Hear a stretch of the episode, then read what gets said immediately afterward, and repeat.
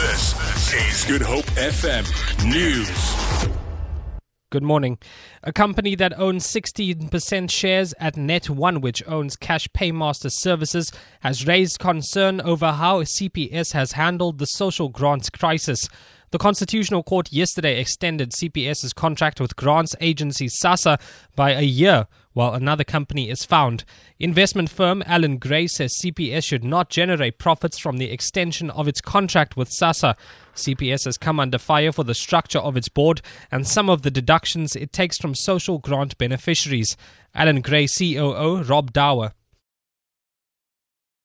the CEO has um, said that his shareholders require a, a, healthy profit margin from the extension of the contract. We want to be very clear that for our 16% of the company, we require no profit margin on, on an extension of the contract. The value here to be maximized is not for them to try and take advantage of the very powerful position that they're in, but much more for them to try and re- regain the public's trust so that the, the great infrastructure that they have can then be used for the good of the many millions of people that they could serve in South Africa.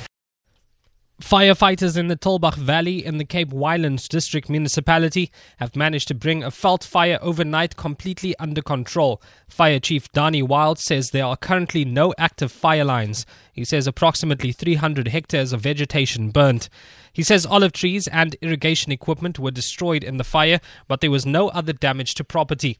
Wild says the fire started yesterday on the farm Lemundrif and teams of firefighters assisted by farmers as well as a helicopter worked non-stop to prevent the fire from spreading to neighboring farms. New ground crews will be deployed to monitor the situation for possible flare-ups. Members of Cape Town's law enforcement metal theft unit have arrested a 21 year old man in Retreat in connection with copper theft. The offender was allegedly caught red handed while trying to steal 60 meters of overhead electrical copper cables.